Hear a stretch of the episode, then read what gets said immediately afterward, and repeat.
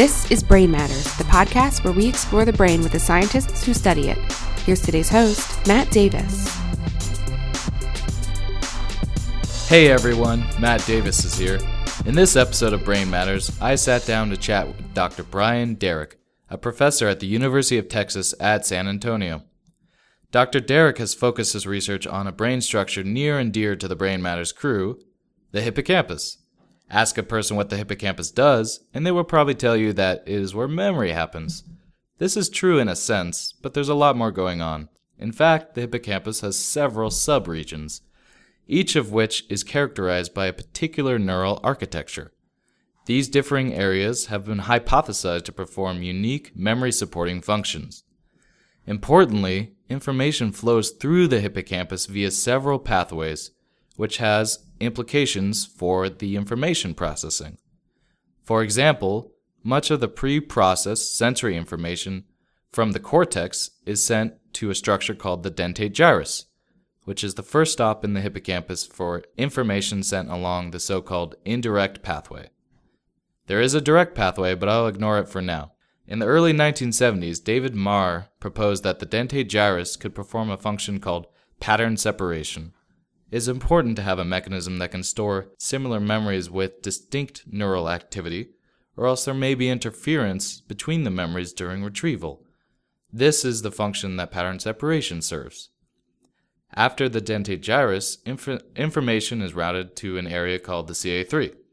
Cells in the CA3 have a special connectivity. They are wired to themselves. This is an example of an autoassociative network. David Marr proposed that the neural architecture in the CA3 could support pattern completion. This process is important for a robust memory system because it allows a memory to be retrieved in a situation where only partial cues are present. For example, if you saw your friend Andrew from behind, you may see a few cues that define him, such as his hair or the plaid shirt he always wears. However, you don't see his face or hear his voice. But using these partial cues, the brain area CA3 in the hippocampus can retrieve the neural representation of Andrew. This is the gist of pattern completion. Pattern separation in the dentate gyrus and pattern completion in the CA3 are well supported by experimental studies. However, there are other areas of the hippocampus that have specialized roles in memory processing. Anyways, prepare your cochlea for my interview with Dr. Brian Derrick.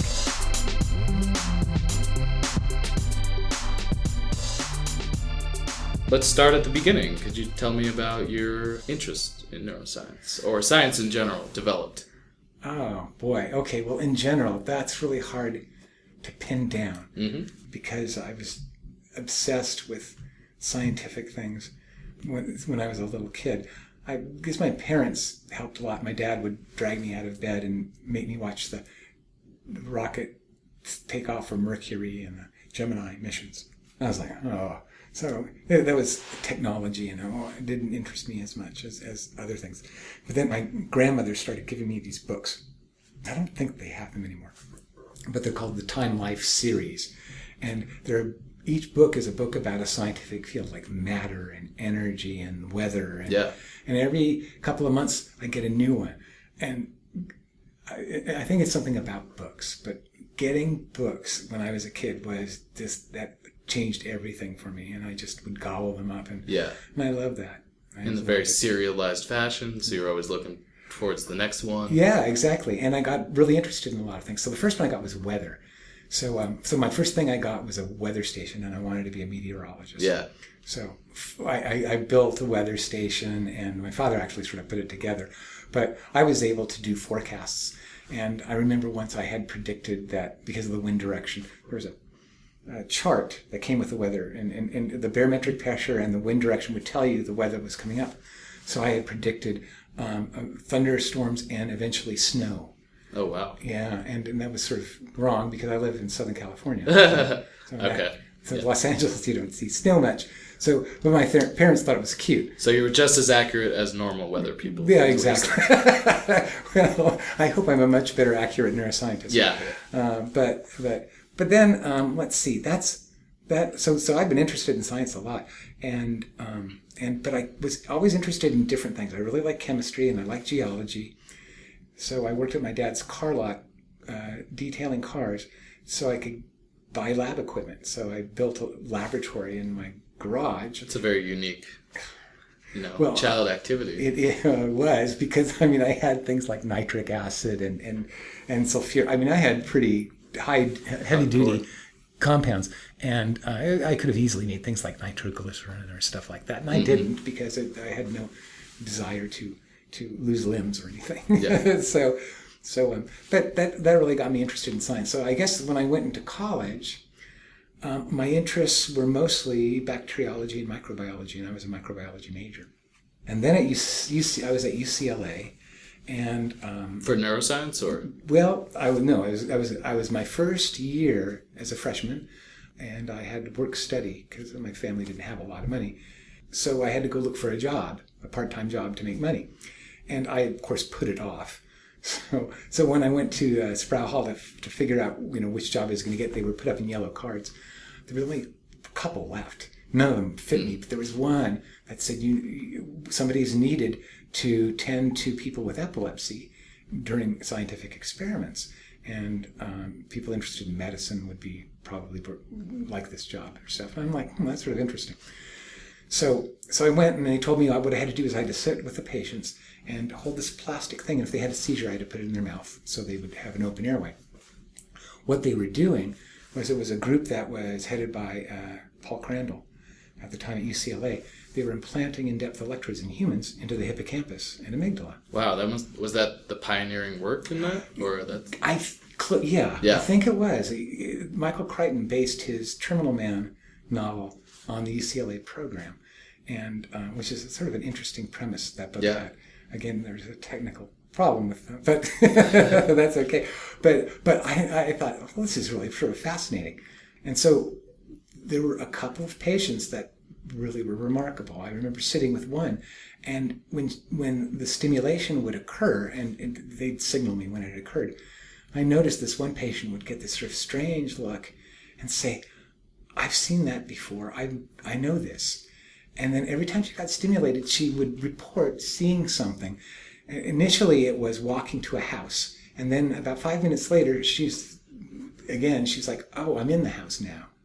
and oh, I'm in a room in the house. And so it was like the stream of unconsciousness. I, Yeah. That's the only way I can describe it.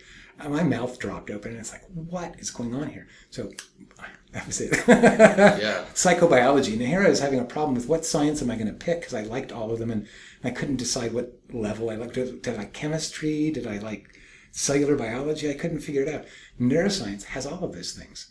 And you can work at the molecular level, you can work at behavior, and everything in between with neural networks and, and uh, uh, uh, neuroanatomy and lesion studies. So uh, you can, because there are so many levels of analysis that you can address the brain problems, that just really appealed to me because I liked different aspects of science so much. I wanted to be in a scientific career that let me do those things. Neuroscience doesn't. You still have to hone them down to like two or three main things. Otherwise, you'll be in school for your entire life. Nobody wants that now, do we? um, so your main focus is the hippocampus. Yeah. Um, this may be a really broad, um, so take it as you interpret it. But can you sort of set the stage for kind of the historical findings about what the hippocampus does Sure. and uh, how it informs your view of its operation? Sure. Well, after this experience at UCLA, I was able to go back to some older studies done by Heath and other Ojemann, people like that, where they did stimulation of human cortex and were able to sort of deduce what different parts of the cortex were doing based on this. So I loved that. And uh, then uh, I, I, at the time I was working with Eric Hallgren, and he described to me a number of things that fascinated me. HM was the first example. Uh, a man who had uh, intractable epilepsy, and he had both uh, hippocamp- hippocampectomy bilaterally, so both hippocampi removed. And from that point on, he couldn't make a long-term memory. And you know, uh, if only our experiments in the laboratory could be as neat and obvious as that one example is. And It's, Yeah. it's not. It isn't as neat and obvious as we're all led to believe. Uh, because he can learn things. But what he can learn, and what the exceptions to the rule are what are interesting because it, it led to the idea of memory systems in the brain, and that we just don't have memory. We have many different systems that encode different kinds of memory. Yeah, absolutely. Can you give us an idea of the stuff that you worked on in your postdoctoral work?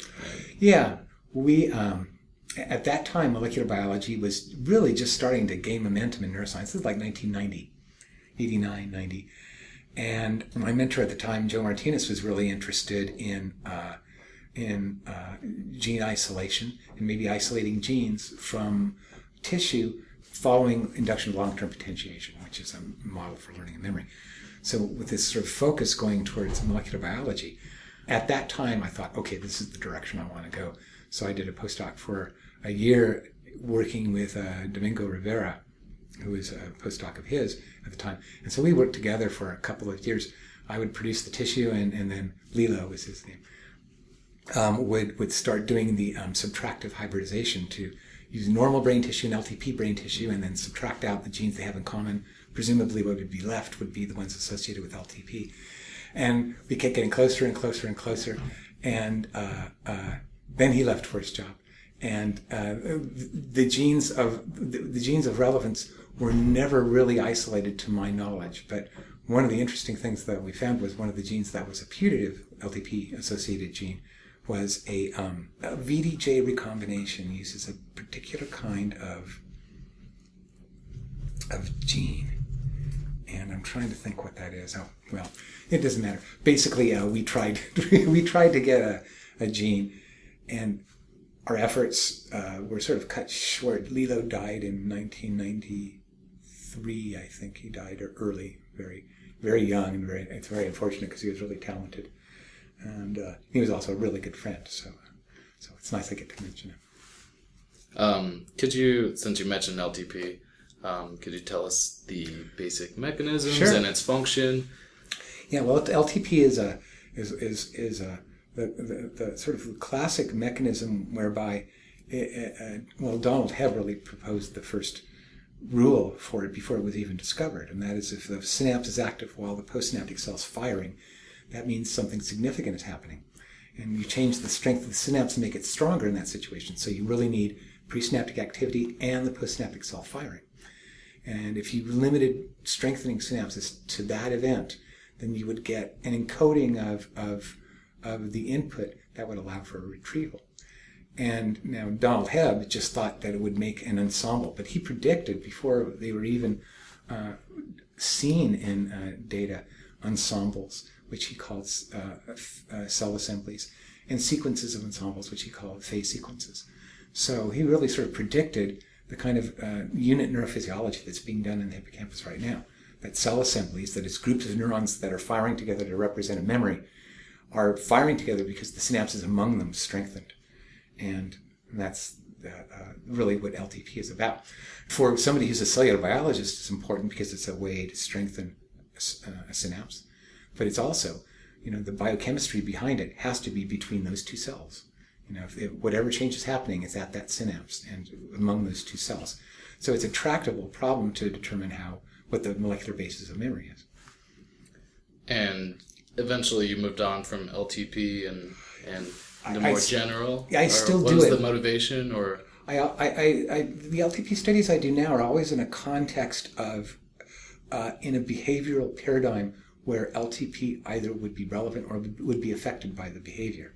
So some studies I did when, when I first started at UTSA was the idea that uh, a novel environment would be an ideal situation to make the hippocampus plastic and more easy to write to. And so we found that when an animal is exploring a novel environment, if we induce LTP while they're exploring the environment, it's it's much larger and it lasts twice as long, several weeks. And from then, the whole idea of novelty uh, uh, just sort of stayed in the mix. It actually entered earlier when I talked about uh, working at UCLA. One of the things Eric Hallgren published in Science was that the hippocampus was one of the generators for the P300 evoked potential. And it's a complex response, and to this day, I think he would probably say, well, it's uh, there are probably multiple generators, and the medial temporal lobe is one of them.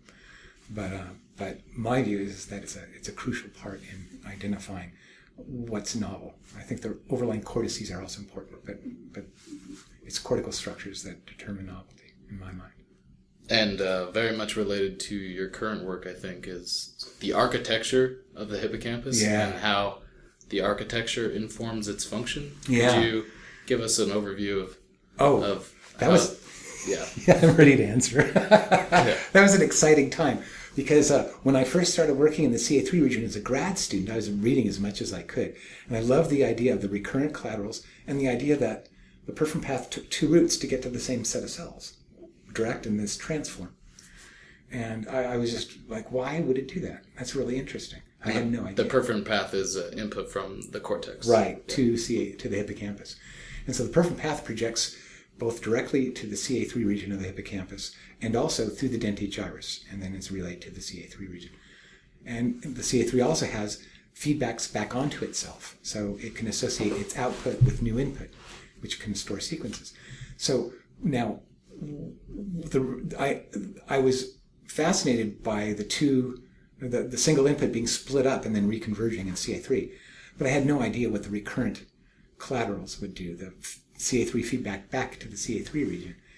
And then, uh, oh gosh, it was uh, my second year in grad school, the Hopfield and Tank paper came out in PNAS, where he had a recurrent network that was mutually connected that was able to converge to a solution and do pattern completion. So the Hopfield networks. And I'm like, this, this is important. This, and, and, and of course my friends were like, well, Hopfield, all of the connections were symmetric and it doesn't really apply. And it's like, no, the basic idea is the reentrant network allows you to converge onto a solution. Could you give us an example of how uh, pattern completion would operate in the real world and Yeah, how it's sure. important? Uh, well, let's see. Uh, when I'm walking on campus and I see somebody from behind, it, it really isn't that difficult to determine if it's somebody I know. If it's somebody I know, the little cues, the way they walk, maybe the shirt they're wearing or the way their hair's cut, will make me think, oh, that's them. Because those little cues can be completed to make me, oh, that's Ted or that's David or that's somebody else. So that's that's one way uh, pattern completion can happen.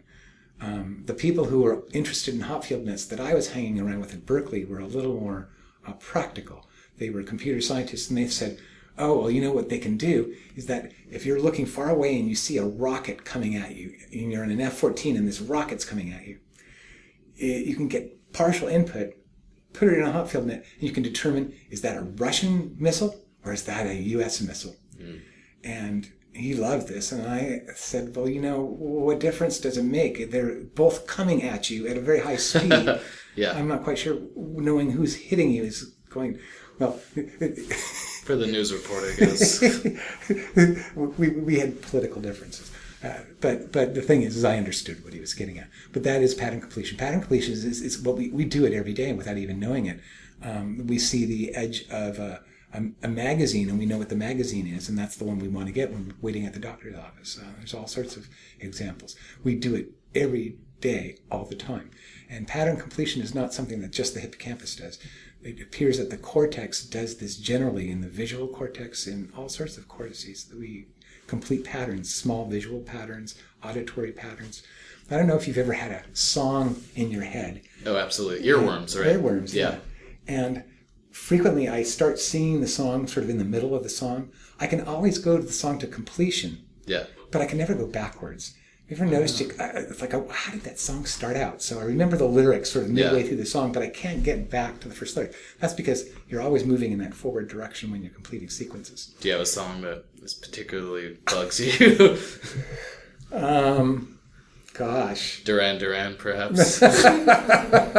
no, I was thinking more of Pink Floyd. oh, okay. Run yeah. like hell. Yeah, absolutely. Yeah, I've gotten money stuck in my head a time or two. Yeah. So, um, With the guitar that really sort of can't can't get out of your head once you see now it started. yeah. um, so we have uh, pattern completion in the hippocampus. Uh, what are its other functions? Well, for right now, it looks like there's a completion that would be able to compl- uh, complete because the dentate dentate gyrus can initiate encoding in CA3, and CA3 can learn sequences.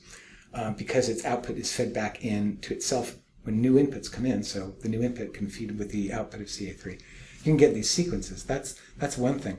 But also, uh, and what I think is that the CA3 also is the memory store in the hippocampus. In, in David Marr's model of the hippocampus, it was the heart of the hippocampus, where all of the memories of the hippocampus are really stored. And and so uh, when I thought of novelty detection in CA3, uh, I remember the familiarity mechanisms that are seen in the overlying cortex. And there, this, it's, it's for stimulus novelty, basically. It's very simple novelty detection. But the stimulus is compared in the network. You know, it, it, the, the, the, the pattern itself is compared to the pattern that's stored within the network. And the network serves as the template for a match or a mismatch. And it's really rapid and it's fast. And I thought, well, you know, I think the CA3 is more involved with novelty detection. And I did some back working, and there's all of these fMRI studies and P300 studies that show the medial temporal lobe is involved with, with novelty detection. And definitely medial temporal lobe is involved with novelty detection. The P300 response, if it isn't CA3, it's uh, certainly part of a medial temporal lobe structure. But th- that's, that's ground zero for novelty detection. Uh, I really don't know anybody else who thinks other structures might be involved with novelty detection.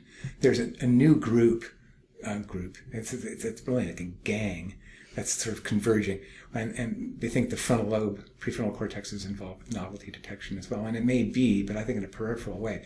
But you know, the prefrontal cortex apparently does everything. Mm-hmm. So, so you know, it's a six step do laundry. So, uh, so it's, it's it's while it's very popular now, I, am not yeah. putting it down. It's just really popular. So it's going to get uh, uh, catch all. Yeah, it's going to get implicated in a lot of things that it will eventually have nothing to do with. But I bet it has a lot to do with uh, working memory, and it certainly has a lot to do with behavioral inhibition. Because I, I, know, I know the frontal lobe is needed to keep uh, one's behavior in line. Mm-hmm.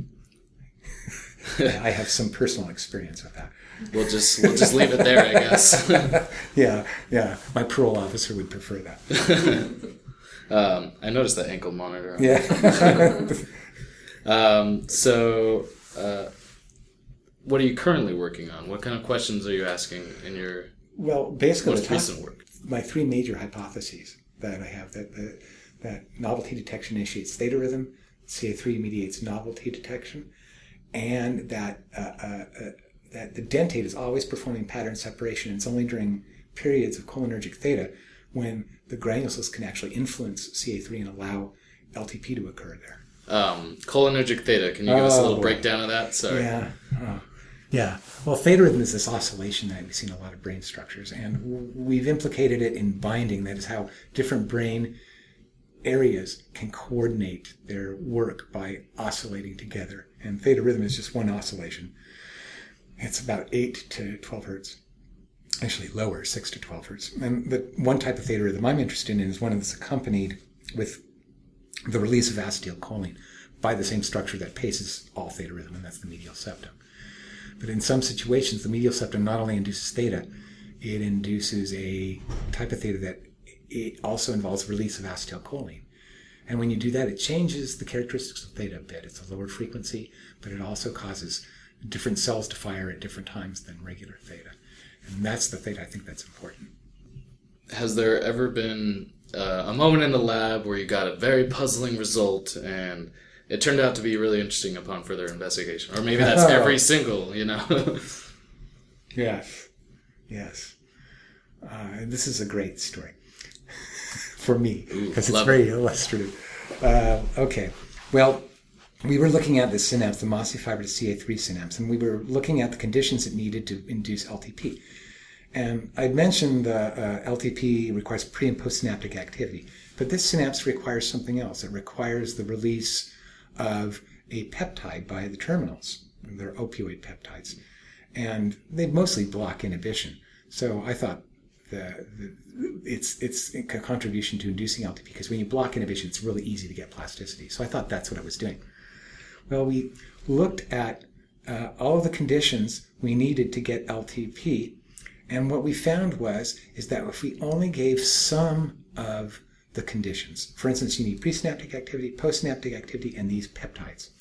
If I gave any one of them, nothing much happened to the synapse. It was pretty stable. But if you give all three of them, you get LTP. So that's great. But my advisor, Joe Martinez, said, well, you know, you really should look at uh, what each of the pairs of the three things we're doing. So pre and postsynaptic activity alone without peptide, presynaptic activity with the peptide, and postsynaptic activity with a peptide. Those are three conditions. And I was like, why would you look at that? You need all three to get the LTP. Why would you look at the other things? And so I did the experiments after much protest. Mm-hmm. And what happened was something I didn't expect. It depressed. The synapse is depressed. So you need three things to get LTP at the synapse. Any one thing doesn't do anything. But if you get two of the three things, if you almost are there, then it does the opposite. It depresses. And this creates sort of like a Mexican hat kind of output, where it's almost like a lateral inhibition, to where a synapse that gets close to potentiating actually will be inhibited and drop out of the representation. And that's a way to make a sparse representation. It's also a way to do a number of other really interesting computational things. It's referred to as the BCM rule, Bienenstock, Cooper, and Munro, and uh, uh, named by uh, four of the people who discovered it. But basically, uh, what they say is that you need a certain amount of postsynaptic depolarization to get LTP. If you don't have the depolarization, you won't get it. But if you're very close to the threshold to induce LTP, instead of inducing a little LTP, you'll induce a long-term depression. And uh, it, it, that kind of rule is really pretty amazing because it can do something as simple as contrast enhancement, but it also can do uh, computations that are really pretty amazing and that are really very um, efficient and low capacity. And uh, as a rule, what it allows is for a local rule at the synapse to govern global patterns in a whole network. So it's one of those situations where you see uh, um, if you use these BCM rules in a network, you can you can actually and you give it something like visual information, it will actually uh, deconstruct the inputs to give you cells that respond to bars or bars at a particular angle. You know, all of the phenomena we see in the visual cortex sort of emerges from networks that have BCM-like rules. And that's just one example, but I think it's really powerful. And I think it's just a general rule for how the brain organizes itself. And it's instantiated in a bunch of ways. The original way with postsynaptic depolarization, but also these unusual ways with peptides and whatnot. So sometimes we like to hear uh, about the nitty gritty details of techniques used in neuroscience. Ooh. Can you describe your favorite or what you use in your lab mainly? Well, I think probably the most interesting things are uh, uh, the ability to record from awake, freely moving animals. And that's because uh, I, I really like rats. They're really cute animals. I, I first time I saw them, I, this terrified me to death because they were scary. Have you ever had a pet rat? Or? No, I hadn't. But I could easily have one now, and I could have. I'd be, you know, how they have cat ladies. I could be a rat guy. they're just, they're very gentle, sweet creatures, and and so uh, Carol Barnes and Bruce McNaughton were the people who taught me this technique and uh, and since then I've been using it regularly because it allows me to collect data and work with the little guys too because they're exploring novel environments and they're doing all sorts of stuff that you know uh, uh, uh doesn't require uh, any, any, kind of blood and guts kind of manipulation, which I would prefer to avoid personally. I just don't like that. I like behavior a lot. Great. What do you enjoy the most about being a scientist? uh, let me. Th- I'm gonna have to think hard about that one. Sure. Most. Um, or general features of uh, that are enjoyable about being a scientist. I guess other scientists, because I find myself relating to them better than anybody else on the planet, because we speak in sort of the same language and not to put anyone down, but I know other scientists are saying, "Oh boy, we know he's off his rocker if he says that." But I, really like being around other scientists. I think they they have a they have a a, a spin free world, and and we we uh, realize that some things are facts, some things are speculation, and some things are not facts, not true, and we know that. Interests, hobbies outside of neuroscience. Oh gosh, I like sports cars and I like driving fast. So that's my my my thing. So, Do you own a sports car? Or? Sort of. It's, it's Sort of? It's a it's a it's a it's a it's a it's, it's a well. I had a convertible BMW, but I totaled it. So How did you total it? uh, spun out on a Really? uh, On yeah. a racetrack? no, no. Okay. It was a freeway, Oh wow. but I was basically racing. I was, yeah. It was an oil slick actually. We had gotten wet, and I it, I was it was completely unexpected. Environmental conditions. Yeah, I was going 30 miles an hour, but it was enough to bend the frame when I hit the retaining wall. To, to when I cried, I loved that car.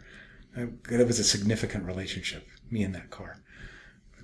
So do you watch racing now or Oh no, Okay. no, I'm not. Uh, uh, other other hobbies. Um, uh, politics. I love politics. Uh, I, I love politics mostly because it's so unlike science. It isn't rational and understandable and solid. It's very irrational, and a lot of people have their their political views based on things that have nothing to do with the actual politics, and that fascinates me. Some of my best friends are really conservative, and I love talking with them because I can see the way they see the world, and I can sort of understand why they get that kind of view. Because I'm I'm from Berkeley, I'm a liberal and I'm a yellow dog Democrat, but I don't think conservatives are stupid, and I think that they have a different way of looking at the world, and that I don't think is any less valid than mine. When it comes to science, though, that's where we differ. that's when conservatives and me uh, sort of uh, uh, draw the line but uh, but but uh, mostly I, I have to keep politics out of my teaching and stuff. So when people politicize my scientific teaching and teaching of scientific facts, evolution and global warming are really important scientific facts. Uh, then I'll, I'll I'll get active. But that stuff I do in my spare time.